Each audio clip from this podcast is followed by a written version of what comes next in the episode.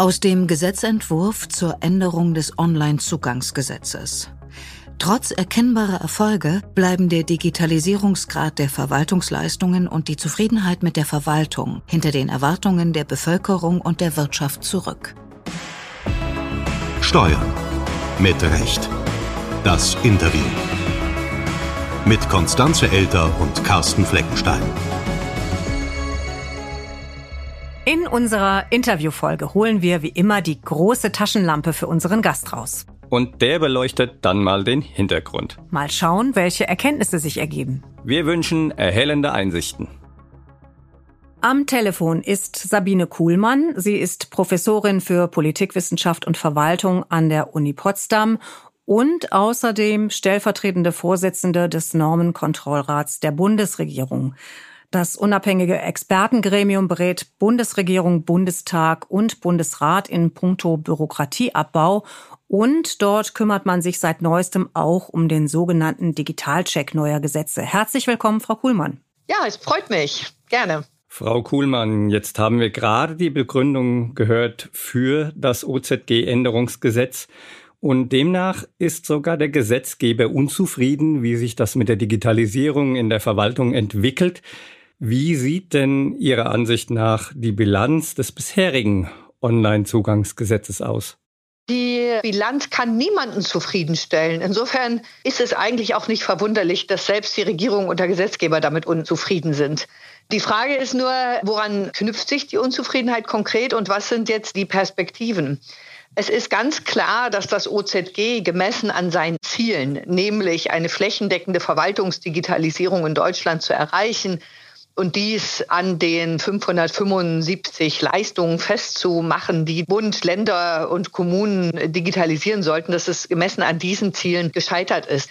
Man sollte den einen oder anderen positiven Punkt trotzdem benennen. Den sehe ich zum einen darin, dass Bund, Länder und Kommunen in dieser Zeit der OZG-Umsetzung, OZG 1.0, es immerhin geschafft haben, ganz neue Formen von Zusammenarbeit zu entwickeln. Also, dass man mal wirklich ebenenübergreifend und aus Nutzersicht mal versucht hat, die Digitalisierung anzugehen. Das ist was Positives. Da sollte man auch dran festhalten, das fortschreiben und überlegen, wie man das auf ein neues Konzept OZG 2.0 übertragen kann. Und ich glaube nicht, dass es ohne diese Initiative, dass wir in der Debatte so weit wären, weil der Druck ist da.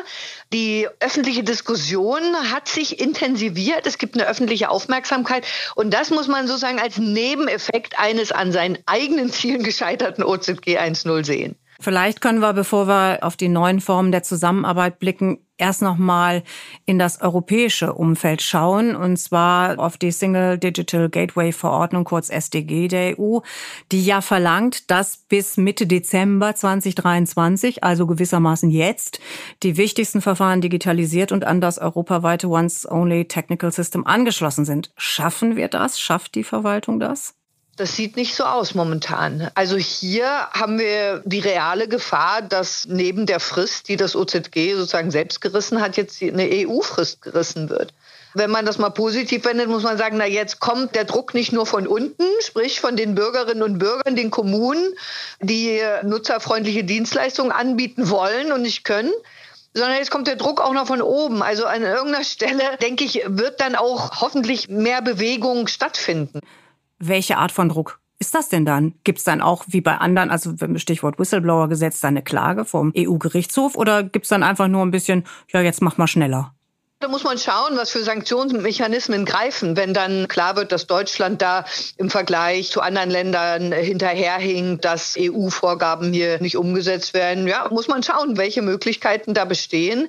Wir haben ja als NKR auch gesagt, wie kann man denn sanktionieren, wenn die Regierung die selbstgesetzten Ziele der Digitalisierung nicht erreicht und damit natürlich auch ein gesellschaftlicher Schaden entsteht, also für Bürgerinnen und Bürger, für Unternehmen ein Schaden entsteht und sie diesen berechtigten Anspruch auf digitale Services nicht einlösen können. Wir haben darüber diskutiert, einen Rechtsanspruch zu institutionalisieren und zu sagen, ja, wenn dieser Rechtsanspruch eben nicht erfüllt wird, dann muss es Sanktionen geben, dann muss es äh, auch die Möglichkeit der Klage geben. Ja, das, das sind ja dann rechtliche Möglichkeiten, wie man auch die, sagen wir mal in Anführungsstrichen, Schuldigen ausfindig macht. In so einem komplexen System haben Sie ja nicht den oder die eine Verantwortliche, sondern Sie haben da ein komplexes, ineinandergreifendes Akteursgeflecht. Und dann finden Sie raus, wer der Zuständige ist. Wir brauchen Druckfaktoren und Sanktionsmechanismen für den Fall, dass Fristen gerissen werden oder dass eben bestimmte Ziele, die man sich setzt, gegenüber Bürgerinnen und Bürgern daneben nicht umgesetzt werden. Das ist schon eine Diskussion, der man sich stellen muss. Jetzt möchte ich gerade noch mal einen Schritt zurückgehen mit den Druckfaktoren, die Sie gerade genannt haben. Mir fällt dann noch ein dritter ein, und zwar, dass bis 2030 ein Drittel der jetzt Beschäftigten in der Verwaltung in den Ruhestand gehen werden. Ist jetzt überhaupt ausreichend auch digital kompetentes Personal für die Digitalisierung vorhanden? Ganz großes Problem. Das kommt hinzu. Da haben die Verwaltung, vor allen Dingen auch auf der kommunalen Ebene, natürlich massive Rekrutierungsprobleme. Zum einen, weil es diese Fachkräfte schlicht nicht gibt. Zum anderen, weil wenn es sie gibt, die häufig im Privatsektor attraktivere Beschäftigungsmöglichkeit finden. Also hier muss man auch darüber nachdenken, wie man als öffentlicher Sektor da attraktiver werden kann. Also das ist eine Baustelle, der man sich stemmen muss. Auf der anderen Seite muss man sehen, wir können diese Lücke, die da besteht im Bereich des Personals und der Fachkräfte, eigentlich ohne Digitalisierung gar nicht stemmen. Das heißt, die Digitalisierung ist andererseits wieder eine Voraussetzung, dass ich Entlastungen schaffe, um mit weniger Personal die gleichen oder sogar mehr Aufgaben erfüllen zu können. Dann jetzt zu sagen, na, wir haben ja die Leute nicht, können wir nicht digitalisieren, das ist ja umso fataler weil eben diese Entlastungseffekte bei einer gut gemachten Digitalisierung, ne, das muss man betonen, wenn das Ganze nicht funktioniert und ich dann den Papierberg habe und nebenher noch das Ganze äh, digital bewerkstelligen muss, habe ich eine Doppelbelastung. Wir haben ja auch Personal, das jetzt schon überfordert ist eigentlich damit, dass wir unzureichend automatisierte Prozesse haben und immer noch im analogen arbeiten. Also müsste man nicht erstmal das Problem in den Griff kriegen? Momentan sind wir auf halbem Wege stecken geblieben. Wir haben Möglichkeiten der digitalen Erledigung, aber nebenher findet das ganze analoge noch statt weil zum Teil die rechtlichen Vorschriften dafür nicht taugen, weil sie bestimmte Dokumentationspflichten und Schriftformerfordernisse haben, weil es keine Ende-zu-Ende-Digitalisierung gibt. Also sozusagen das ganze bis in die Fachverfahren gar nicht durchdekliniert werden kann oder weil eben Medienbrüche existieren und dann sagt man, na gut, dann klappt das Analoge besser. Da muss man unbedingt dran, dass die Services, die jetzt digital angeboten werden, auch so gut sind, dass man sagt, der Verzicht auf das Analoge ist möglich. Momentan wird über etwa über die Kindergrundsicherung gesprochen, was Massenverfahren sind. Wo sind die Automatisierungspotenziale? Wo kann man die heben? Das, glaube ich, ist Teil der Baustelle, so dass man dann wirklich gute digitale Prozesse hat. Da muss man auch an die Prozesse ran vorher, ne? also keine schlechten Prozesse digitalisieren. Also das muss man parallel machen und dass man dann irgendwann hoffentlich diese Entlastungseffekte hat, weil momentan werden die nicht sichtbar in den Verwaltungen oder in wenigen. Ja, in der Steuerverwaltung schon, da hat sich das schon über die Jahre besser eingespielt. Aber in diese Richtung muss man gehen, dass man da wirklich diese Automatisierungspotenziale auch hat. Jetzt hatten Sie ja eingangs schon genannt, dass mit dem OZG 1.0, wie wir es jetzt mal nennen wollen, bereits neue Formen der Zusammenarbeit gab oder ausprobiert wurden. Können Sie da mal das ein oder andere Beispiel benennen? Diese neue Form der Zusammenarbeit betrifft ja insbesondere diese sogenannten OZG-Labore. Das war damals ein Novum. Und wir haben das als NKR auch immer positiv bewertet und gesagt, das ist mal was Gutes wo es nicht dieses Gegeneinander von Bund und Ländern gibt. Hier gab es über diese Laborkonzeption die Möglichkeit, dass die Akteure unterschiedlicher Ebenen zusammenarbeiten und an Lösungen arbeiten. Und dabei immer auch die Nutzersicht berücksichtigt wurde. Also man hat dann die Adressaten einer bestimmten digitalen Leistung auch mit an Bord genommen, sodass das so schon sehr interessante kollaborative Formate waren, äh, die man hier in so einem ja doch fragmentierten System wie wie dem deutschen föderalen System, die da schon recht innovativ waren. Das ist ein Format, das man durchaus beibehalten oder weiterentwickeln sollte und nachdenken sollte, wie kann man das in die Logik OZG 2.0 auch übertragen, damit das Ganze eben nutzerfreundlich ist. Dass nicht der Bund irgendwas erfindet, was dann nicht praxistauglich vor Ort ist, sondern dass diese Sichtweise der Nutzerinnen und Nutzer von vornherein mit einbezogen wurde. Ich glaube, das war was Gutes. Nur es gab eben eine Reihe anderer Probleme, was das OZG eben letztlich hat scheitern lassen. Jetzt gab es ja auch durchaus Berichte, Beispiele dafür. Man ist ein bestimmtes Projekt angegangen und hat dann gesagt, liebes Bundesland A, wir haben hier das Projekt gemacht und könnt ihr das bitte bei euch aufnehmen? Und dann sagt Bundesland A, nein, das hättet ihr erst beim Bund oder bei Bundesland B registrieren lassen müssen, weil so ist äh, jetzt schon Schritt 4 erledigt worden und eigentlich müssen wir bei Schritt 1 anfangen. Das ist aber dann im Bundesland C verortet. Also da macht uns ja doch ein wenig, und das ist vielleicht sogar noch ein bisschen untertrieben, der Föderalismus zu schaffen. Wie könnte denn Ihrer Ansicht nach oder nach Ansicht des Normkontrollrats eine optimierte, ich will jetzt nicht optimale sagen, Arbeitsteilung zwischen Bund und Ländern aussehen im Punkto Verwaltung? Ja, wir sind der Meinung, dass auch im OZG 2.0, so wie das jetzt vorliegt, diesen grundlegenden Fragen des sogenannten Architekturmanagements viel zu wenig Aufmerksamkeit gegeben wird. Und Architekturmanagement meint hier, dass genau das, was Sie beschrieben haben, klar wird. Wer ist eigentlich für welches Teilgewerk, sage ich mal, der Verwaltungsdigitalisierung zuständig? Und da war aus unserer Sicht es ganz zentral, dass wir einheitliche Basiskomponenten und einheitliche Standards haben. Das ist momentan nicht der Fall. Da macht jeder so ein bisschen, was er will. Und der Bund macht von seiner Möglichkeit, hier für Einheitlichkeit zu sorgen und damit natürlich auch für Sicherheit und Planungssicherheit, gerade für die Kommunen zu sorgen, nicht Gebrauch. Also das Standardisierungsregime sozusagen der Digitalisierung. Das ist eine wichtige Grundfeste der Digitalisierung in einem föderalen System, damit das eben nicht in dieser fragmentierten Landschaft endet und nicht zu Chaos führt und nicht eben jeder das Rad neu erfindet.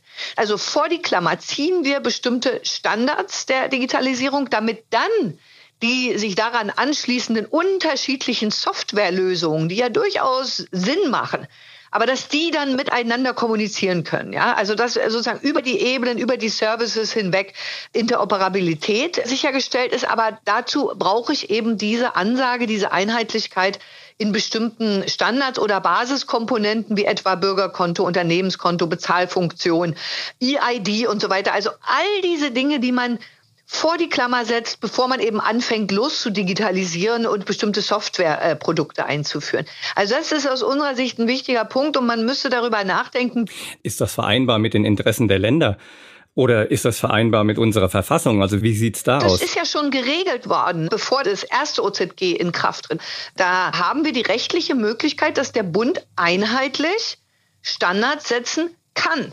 Hat er bisher nicht gemacht. Da gibt es die verschiedensten Begründungen. Da wird auch rechtlich argumentiert, dass man sagt, na ja, wir dürfen ja nur bis zu einem gewissen Punkt das regulieren und dann müssen die Länder wieder. Also ich glaube, hier ist ein Hebel, wo man sagen muss, diese Verbindlichkeit und Einheitlichkeit von Standards, da kann der Bund mehr Kompetenzen bekommen und dann haben wir ja Variabilität. Wir könnten sogar argumentieren, ja, Einheitlichkeit von Lebensverhältnissen und so weiter. Also diese Möglichkeit existiert schon. Man muss von ihr mehr Gebrauch machen und es muss in dem Bereich mehr Verbindlichkeit geben. Sie sprechen es gerade an, mehr Verbindlichkeit. Also gerade was auch Fristen angeht, gab es bislang reichlich, aber Verbindlichkeiten gab es anscheinend nicht. Wie müsste denn der gesetzliche Auftrag da jetzt zu aussehen? Das ist einer unserer Kritikpunkte, dass wir sagen, die Lösung dafür, dass OZG 1.0 eben seine Ziele nicht erreicht hat, in dieser Zeitperiode kann ja nicht sein, jetzt auf Fristen völlig zu verzichten und sagen, Digitalisierung ist Daueraufgabe. So steht es ja drin. Das nimmt ja völlig den Druck raus und wir sehen nicht, an welcher Stelle jetzt da nochmal darüber nachgedacht worden ist, wie man den sich dann trotzdem selbst verpflichten kann. Das ist nicht geregelt. Wir plädieren dafür, klare Fristen und Meilensteine einzubauen, die auch gemonitort werden, die auch transparent gemacht werden, die idealerweise auch öffentlich kommuniziert werden. Ja, also dass man mit diesen Fristen, die man sich setzen müsste, auch so eine gewisse Selbstverpflichtung sich auferlegt und indem man das öffentlich macht, über ein Dashboard zugänglich macht, prüfbar macht, auch möglicherweise extern evaluieren lässt, ist ja ein Druck da.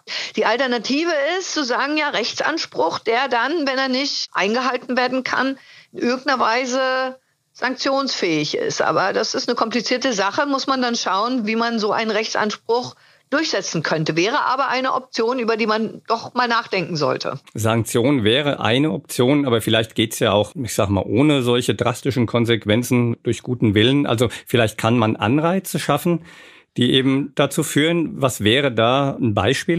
Man könnte diejenigen, die standardkonform, also die sich an solche Service-Standards bei der Digitalisierung halten und quasi in diese Gesamtarchitektur gut einfügen, die schnell sind, und die gute Nutzerzahlen aufweisen. Ja, warum nicht mit diesen Nutzerzahlen mehr argumentieren? Sagen, diese Verwaltungsteile könnte man ja positiv sanktionieren, also mit Anreizen arbeiten, mit Zuschüssen, mit Unterstützungsleistungen, dass man also sozusagen nicht nur diese Negativsanktionen hat, sondern sagt, die, wo es gut läuft, wo wir auch sehen, das sind Leistungen, die nicht nur einfach irgendwie ähm, mal im Netz stehen und da ist ein Formular hochgeladen, was dann sowieso keiner nutzt und dann gilt das als digitalisierte Leistung, sondern sondern wo man sagt, wir argumentieren ein bisschen mehr mit Nutzerquoten oder Zufriedenheitswerten. Wir evaluieren dann auch mal die Qualität dieser digitalen Leistung. Und sowas kann ja auch positiv belohnt werden, sag ich mal, und dadurch Anreize schaffen. Das sehe ich natürlich auch als einen wichtigen Punkt. Wir reden jetzt gerade schon noch so ein bisschen vom Ende her. Das finde ich auch gut. Also, dass man natürlich drauf gucken soll, dass das auch serviceorientiert und nutzerorientiert ist. Aber wie Sie es gerade schon gesagt haben, das reicht ja nicht, hier ein Formular als PDF-Datei zur Verfügung zu stellen. Wäre es dann nicht vielleicht auch mal hilfreich, die Digitalisierung der einzelnen Leistung, also eine konkrete Aufgabenbeschreibung zu hinterlegen, was genau wer machen muss und dann wird das auf dieser Basis evaluiert und eben auch vielleicht belohnt. Das wäre ja Teil eines solchen Architekturregimes, ja, dass man sagt, einer Gesamtarchitektur, wo klarer wird, wie die Zuständigkeiten verteilt sind, wo aber auch klar ist, in welchem Zeitrahmen das Ganze zu erfolgen hat und wie es kontrolliert wird. Diese funktionale Teilung und dieser Überblick über Meilensteine, Zuständigkeiten, die Abschichtung auch von bestimmten Kompetenzen im Digitalisierungsprozess, die sehen wir momentan nicht im OZG. Da ist das eigentlich sehr diffus. Es gibt da so ein Begleitpapier zum OZG, wo man den einen oder anderen Punkt mal anspricht, aber da ist das auch noch nicht richtig präzise, dass man jetzt wirklich weiß, welche Ebene, welcher Akteur bis wann soll eigentlich welchen Teilbeitrag zur Verwaltungsdigitalisierung in Deutschland leisten. Und das ist ja gerade wichtig in so einem unübersichtlichen System. Wir sind einfach unübersichtlicher als das kleine zentralistische Land Estland, ja? Oder wir sind selbst schwieriger als Frankreich als zentralistisches Land, wo man einfach mal schnell was entscheiden kann und dann wird das nach unten durchgesetzt. Das ist bei uns nicht so möglich. Insofern ist es bei uns umso wichtiger, diese Zuständigkeit bei so einem komplexen Werk wie einer ebenenübergreifenden Verwaltungsdigitalisierung klarer zu benennen. Das sehen wir noch nicht. Und das mag eine Erklärung dafür sein, dass es eben dann diese Reibereien gibt, diese Unklarheiten, wer eigentlich was macht und wir uns letztendlich alle irgendwie gegenseitig bremsen. Jetzt ist es ja nicht das erste UZG, es ist ja jetzt schon die Neuauflage. Sie beraten als Normenkontrollrat den Gesetzgeber und die Exekutive. Und da frage ich mich, warum drängt das nicht durch? Warum geht jetzt das OZG 2.0 hinter das erste zurück? Das ist, glaube ich, eine Frage, die Sie dann auch der Politik und der Regierung stellen müssten. Das ist eine Frage, die wir uns als NKR natürlich auch des Öfteren stellen. Als Politikwissenschaftler leuchtet mir da vieles ein. Und ich fand es eher erstaunlich, dass im OZG 1.0 solche präzisen Zahlenangaben drin waren. Sowas ist riskant für Politik. Man wird ja daran gemessen. Also warum soll ich mir konkrete, messbare Ziele festlegen, wenn ich daran gemessen werde und mein Scheitern daran festgemacht werden kann? Das ist etwas, was aus der politischen Rationalität, aus der politischen Logik eigentlich nachvollziehbar ist, dass ich sowas nicht möchte. Ich möchte keine quantifizierbaren Ziele. Es ist für die Sache der Digitalisierung und aus Sicht der wirklich Notwendigkeit und Dringlichkeit dieser Aufgabe ist es fatal, dass man äh, hier den Druck so rausnimmt. Und es ist erklärbar, rational, aber es ist sicherlich nicht konstruktiv für das Weiterkommen der Verwaltungsdigitalisierung, hier so wenig präzise, abrechenbare Ziele und Fristen zu verankern. Jetzt haben Sie gerade vorhin gesagt, wir sind nicht das kleine Land Estland, aber irgendwas muss es doch geben, was wir von diesen Ländern trotzdem noch lernen können.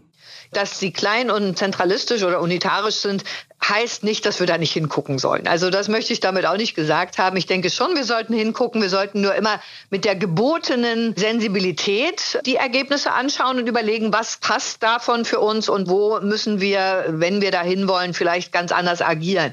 Und wir können auch in andere föderale Systeme gucken. Warum nicht? Also Österreich, Schweiz, die sind uns auch in vielen Dingen voraus. Österreich hat eine recht erfolgreiche Registermodernisierung durchgeführt, wo jetzt das Once-Only-Prinzip in vielen Bereichen funktioniert, während wir immer noch nicht da sind. Die Registermodernisierung, die ich als äh, oder der NKR auch generell als eine ganz zentrale Baustelle sieht, um zu Once Only zu kommen, also einmal die Daten eingeben und dann werden die Backoffice ausgetauscht sozusagen zwischen verschiedenen Behörden.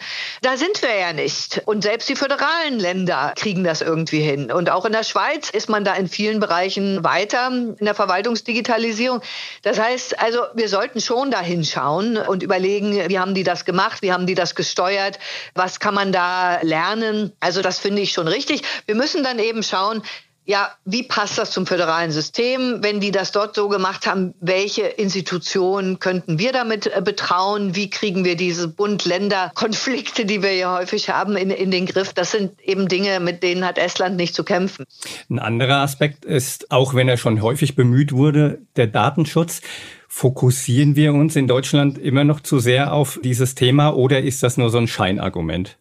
Also ich denke, Deutschland ist da eben schon gewisserweise Spitzenreiter. Ja, andere Länder würden sagen, also wenn sie in Skandinavien sind, in Schweden oder so, die würden sagen, da macht ihr doch viel zu viel. Also aus deren Sicht machen wir da zu viel. Andererseits haben wir natürlich eine äh, besondere Historie. Deutschland hat äh, da aufgrund seiner Geschichte natürlich auch besondere Begründungen, warum wir da vorsichtig sind. Das heißt, das muss man in den Blick nehmen.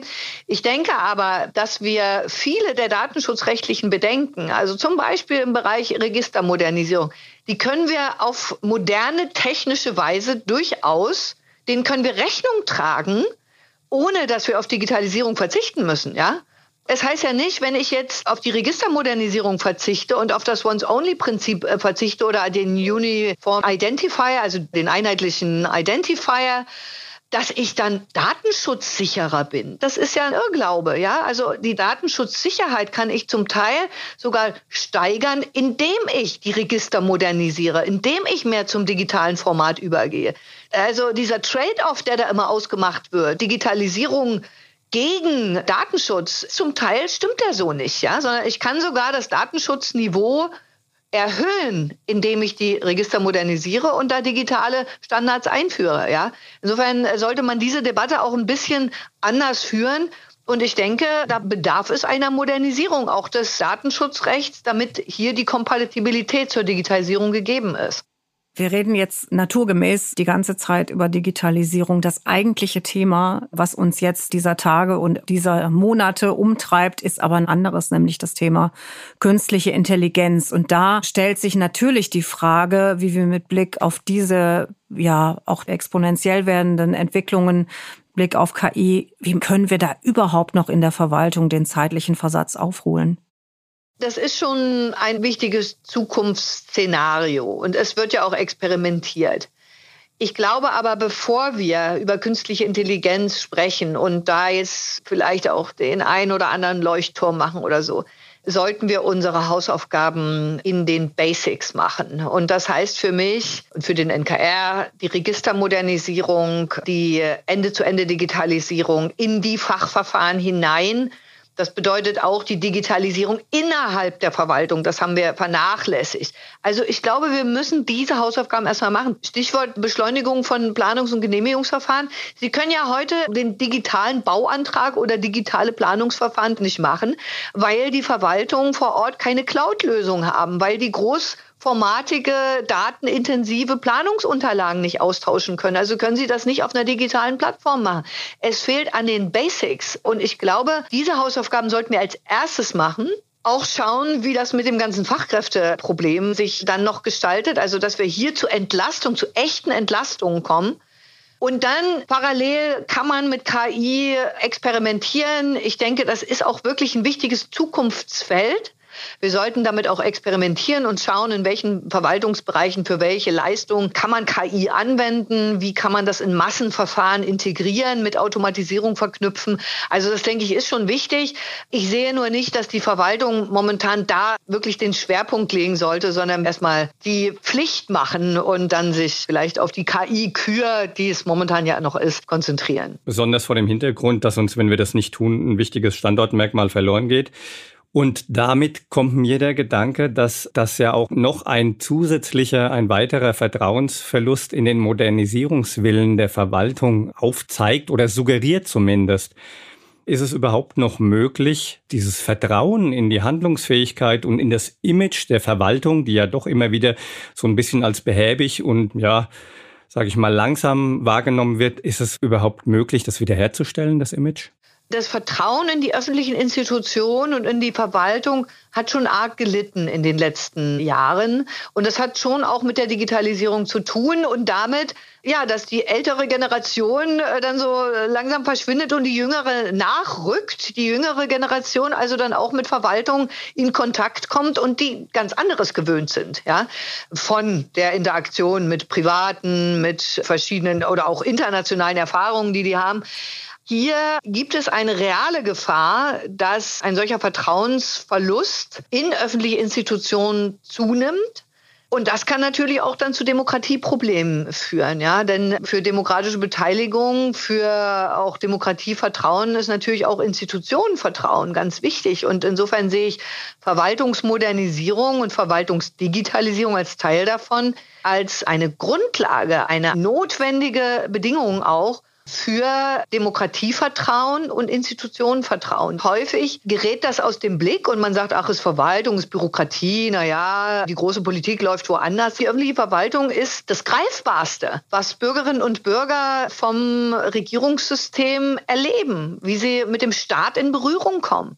Und insofern ist es fatal, dass dieses Greifbare, das, wie ich den Staat erlebe, dann eben mit solchen Frustrationserfahrungen verbunden ist. Und daher glaube ich, dass auch dieses ganze Thema Demokratie, Institutionen, Vertrauen sehr stark mit Verwaltung zusammenhängt und wir diesen Zusammenhang auch thematisieren sollten. Wenn wir genau diesen Punkt jetzt nochmal abschließend aufgreifen, wie sieht denn nach Auffassung des Normenkontrollrats dann ein ganzheitlicher Digitalisierungsansatz aus? Die ganze Governance muss verbindlich sein, ja. Also man muss erstmal diese Governance haben, damit das wirklich funktioniert. Dann glaube ich, ist ein wichtiger Punkt diese Digitalisierung bis in die Fachverfahren hinein. Medienbruchfrei. Es kann nicht sein, dass man dann alle Daten eingibt und am Ende den ganzen Antrag doch wieder ausdrucken und abschicken muss. Also diese Medienbruchfreiheit ist ganz wichtig, aber eben nicht nur nach außen hin, sondern das muss ein neuer Akzent werden. Der ist zum Teil im, im, neuen OZG auch drin, zumindest angesprochen. Also sehr viel stärker die Prozesse innerhalb der Verwaltung in den Blick nehmen, damit auch dort die Entlastungseffekte dann kommen und wir mit den angesprochenen Problemen umgehen können. Also dieses Stichwort eben Ende zu Ende. Es muss in die Behörden hineingehen, dass dort die I-Akte eben Standard ist und nicht die Ordner hin und her gefahren, was ja immer noch der Fall ist. Ganzheitlich heißt für mich auch ebenenübergreifend. Es kann nicht sein, dass Sie sozusagen, wenn Sie dann von Kommune A nach Kommune B oder Bundesland A, Bundesland B umziehen, dann alles wieder völlig anders machen müssen oder dass Prozesse, die über die Ebenen hinweggehen, dann eben digital nicht funktionieren, unterbrochen werden, also wir diese Medienbrüche haben. Also auch das ist für mich ganzheitlich, dass es zwischen den Ebenen unterschiedlichen Behörden interoperabel ist. Ja, dass da eben der digitale Prozess nicht abbricht, sondern die Dinge miteinander verknüpft sind. Und last but not least die Registermodernisierung. Ohne moderne Register, ohne eine Registerlandschaft, wo Register miteinander kommunizieren können, datenschutzsicher, ja, aber dass ich eben nicht alle Daten ständig neu eingeben muss und wirklich dem Once-Only-Prinzip zum Leben verhelfen kann, da braucht es diese Registermodernisierung. Auch das gehört für mich zu einem ganzheitlichen Ansatz. Ich freue mich drauf, wenn ich nicht einfach mehr nur ein Formular irgendwo ausdrucken darf und es dann per Post wegschicken muss. Aber die Zeit wird sicherlich zeigen, ob sich das erfüllen wird. Frau Kuhlmann, vielen Dank, dass Sie bei uns im Interview waren. Ja, war mir eine Freude. Vielen Dank ebenfalls. Steuern mit Recht. Der Datev Podcast.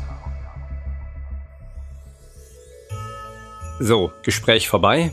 Letzte Folge Podcast auch vorbei. Podcast fürs Jahr 2023 auch vorbei. Also es war die letzte Folge in diesem Jahr und weiter geht's im Januar. Das wollte ich jetzt nur sagen. Damit sich's reimt. Richtig. Wir wünschen euch frohe Weihnachten. Einen guten Rutsch. Und alles Gute für das Jahr 2024.